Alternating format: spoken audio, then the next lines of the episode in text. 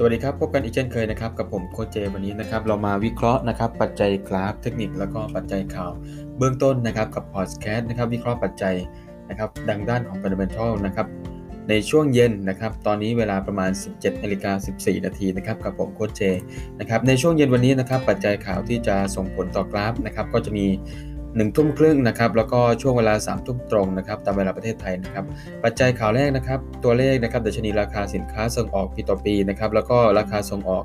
เดือนต่อเดือนนะครับแล้วก็ดัชนีราคาสินค้านำเข้านะครับในฝั่งของสกุลเงิน US ดอลลาร์นะครับเบื้องต้นในส่วนของปัจจัยข่าวนะครับ ต้องบอกว่าดอลลาร์เนี่ยนะครับมีแนวโน้มนะครับที่จะปรับตัวอ่อนค่าลงนะครับในตอนนี้นะครับสาเหตุหนึ่งก็มาจากนะครับราคา ในในฝ้าของความกังวลเงินเฟ้อนะครับที่ยังคงพุ่งสูงขึ้นอย่างต่อเนื่องนะครับ เป็นผลเป็นปัจจัยนะครับที่ส่งผลให้ความเชื่อมั่นของนักลงทุนนะครับในมีความลดน้อยลงในภาพรวมนะครับ ถึงแม้ว่าจะมีตัวเลขเศรษฐกิจ แล้วก็ตัวเลขการ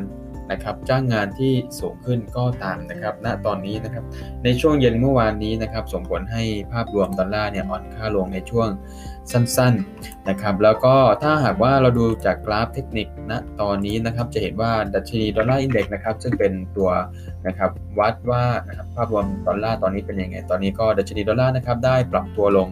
และ breakout trendline up ในกรอบ timeframe 1ชั่วโมงลงมานะครับ ก็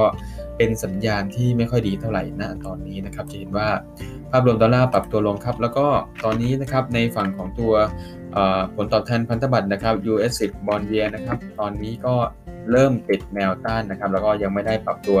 ขึ้นนะครับ เท่าไหร่เพราะว่าหนึ่งเลยก็คือยังคงติดแนวต้าน แล้วก็ไม่สามารถที่จะ breakout แนวต้านขึ้นไปได้ ตอนนี้เริ่มปรับตัวลงนะครับ และมีแนวโน้มที่จะฟอร์มเป็น double top pattern ด้วยนะครับ ในกรอบ timeframe 1 ชั่วโมงนะครับ มาดูในฝั่งของตัวกราฟราคาทองคำนะครับนะตัวกราฟราคาทองคำนะครับ ตอนนี้นะครับเบื้องต้นต้องบอกว่า นะครับภาพรวมราคาทองคำมีแนวโน้มที่จะปรับตัวได้อีกเล็กน้อยนะครับ แต่ก็ยังคงเป็นแนวโน้มขาลงนะครับ ตามกรอบ timeframe หลักอยู่นั่นเองนะครับ เบื้องต้นราคาทองนะครับ timeframe หลักนะครับ ไม่ว่าจะเป็น timeframe day H4 หรือว่านะครับ H1 นะครับจะเห็นได้ชัดเจนตอนนี้ก็ยังคงเป็นช่วงของการ rebound นะครับนะ rebound แล้วก็ทดสอบระดับราคา 1,760ยูเอสดอลลาร์ต่อออนซ์นะครับซึ่งเป็นระดับ supply นะครับ1,760 ถึง 1,000นะครับ765ยูดอลลาร์ต่อออนบริเวณนี้จะเป็นระดับราคาสำคัญนะครับที่ ตัวกราฟราคาเนี่ยมีแนวโน้มที่จะถูกเทขายนะครับ เพราะว่าเบื้องต้นทำเฟรมใหญ่นะครับ ตอนนี้ก็ยังเป็นแนวโน้มขาลงนั่นเองนะครับ ก็ต้องมาดูกันอีกทีว่าในช่วงเย็นวันนี้นะครับ ตลาดอเมริกาจะออกมาในทิศทางไหนนะครับ เบื้องต้นในฝ้าของตัวนะครับข่าวที่ส่งผลกระทบต่อราคาทองนะครับในในช่วงวันนี้นะครับ ต้องบอกว่านะครับราคาทองคำเนี่ยนะครับยังคงมีแนวโน้มที่จะปรับตัวลงหลังนะครับ การฉีดวัคซีนนะครับป้องกันไวรัสโควิดเนี่ยนะครับมีปริมาณมากขึ้นนะครับแล้วก็ความนะครับการที่ประชาชนได้รับการฉีดวัคซีนเนี่ยนะครับส่งผลให้ภาพรวมนะครับในในประเทศแถบยุโรปนะครับไม่ว่าจะเป็นอเมริกาเองนะครับก็ดีนะตรงนี้เนี่ยนะครับเขาออกมาใช้ชีวิตกันปกติแล้วนะครับทำให้เริ่มมีการลงทุนเริ่มมีการนะครับเศรษฐกิจต่างๆ ก็เริ่มฟื้นตัวนะครับ ตัวนี้ก็ยังเป็นปัจจัยลบต่อราคาทองคำอยู่นะครับ ในภาคของตัวกราฟเทคนิคนะครับแล้วก็ข่าวนะครับระยะยาวเนี่ยหากตัวของ Federal Reserve นะครับมีการปรับขึ้นดอกเบี้ยนะครับในช่วงปลายปีนี้นะครับหรือว่าต้นปี 2565 นะครับก็มีแนวโน้มที่จะส่งผลให้ราคาทองคำเนี่ยมีการปรับตัวลงในระยะ ยาวได้นะครับ แต่ว่าอันนั้นผมก็จะเป็นการพูดถึงระยะยาว ในช่วงสั้นๆณนะตอนนี้นะครับก็จะเป็นช่วงของการ rebound เราจะเน้นไปที่การเก็งกำไรนะครับขา buy ระยะสั้นและ take กำไรบริเวณราคา supply นะครับที่ 1,760 US ดอลลาร์ต่อออนซ์ถึง 1,765 US ดอลลาร์ต่อออนซ์ครับซึ่งตรงนี้ก็จะเป็นแนว supply ของเขาหากยืนเหนือแนว 1,765ยูต่อออนซ์ได้นะครับ ในฝั่งของตัวราคาทองคำยืนเหนือได้นะครับ ก็มีแนวโน้มจะปรับตัวขึ้นแต่ต่อเนื่องนะครับ แนวต้านต่อไปหากยืนเหนือนะฮะก็จะเป็นแนวต้าน 1,795 1,811 และ 1,831 US ดอลลาร์ต่อออนซ์นะครับสำหรับหากราคานะครับปรับตัวลงและหลุดระดับราคา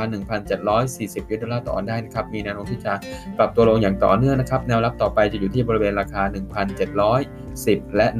1,700 1,680 และ1,600 650 US ดอลลาร์ต่อออนนะครับก็ trade ตามกรอบนี้นะครับในฝั่งของราคาทองคำนะครับเบื้องต้นราคานะครับสถานะค่าเงินตอนนี้นะครับสกุลเงินที่ปรับตัวแข็งค่ามากที่สุดในตลาดก็ยังเป็นในฝั่งของตัว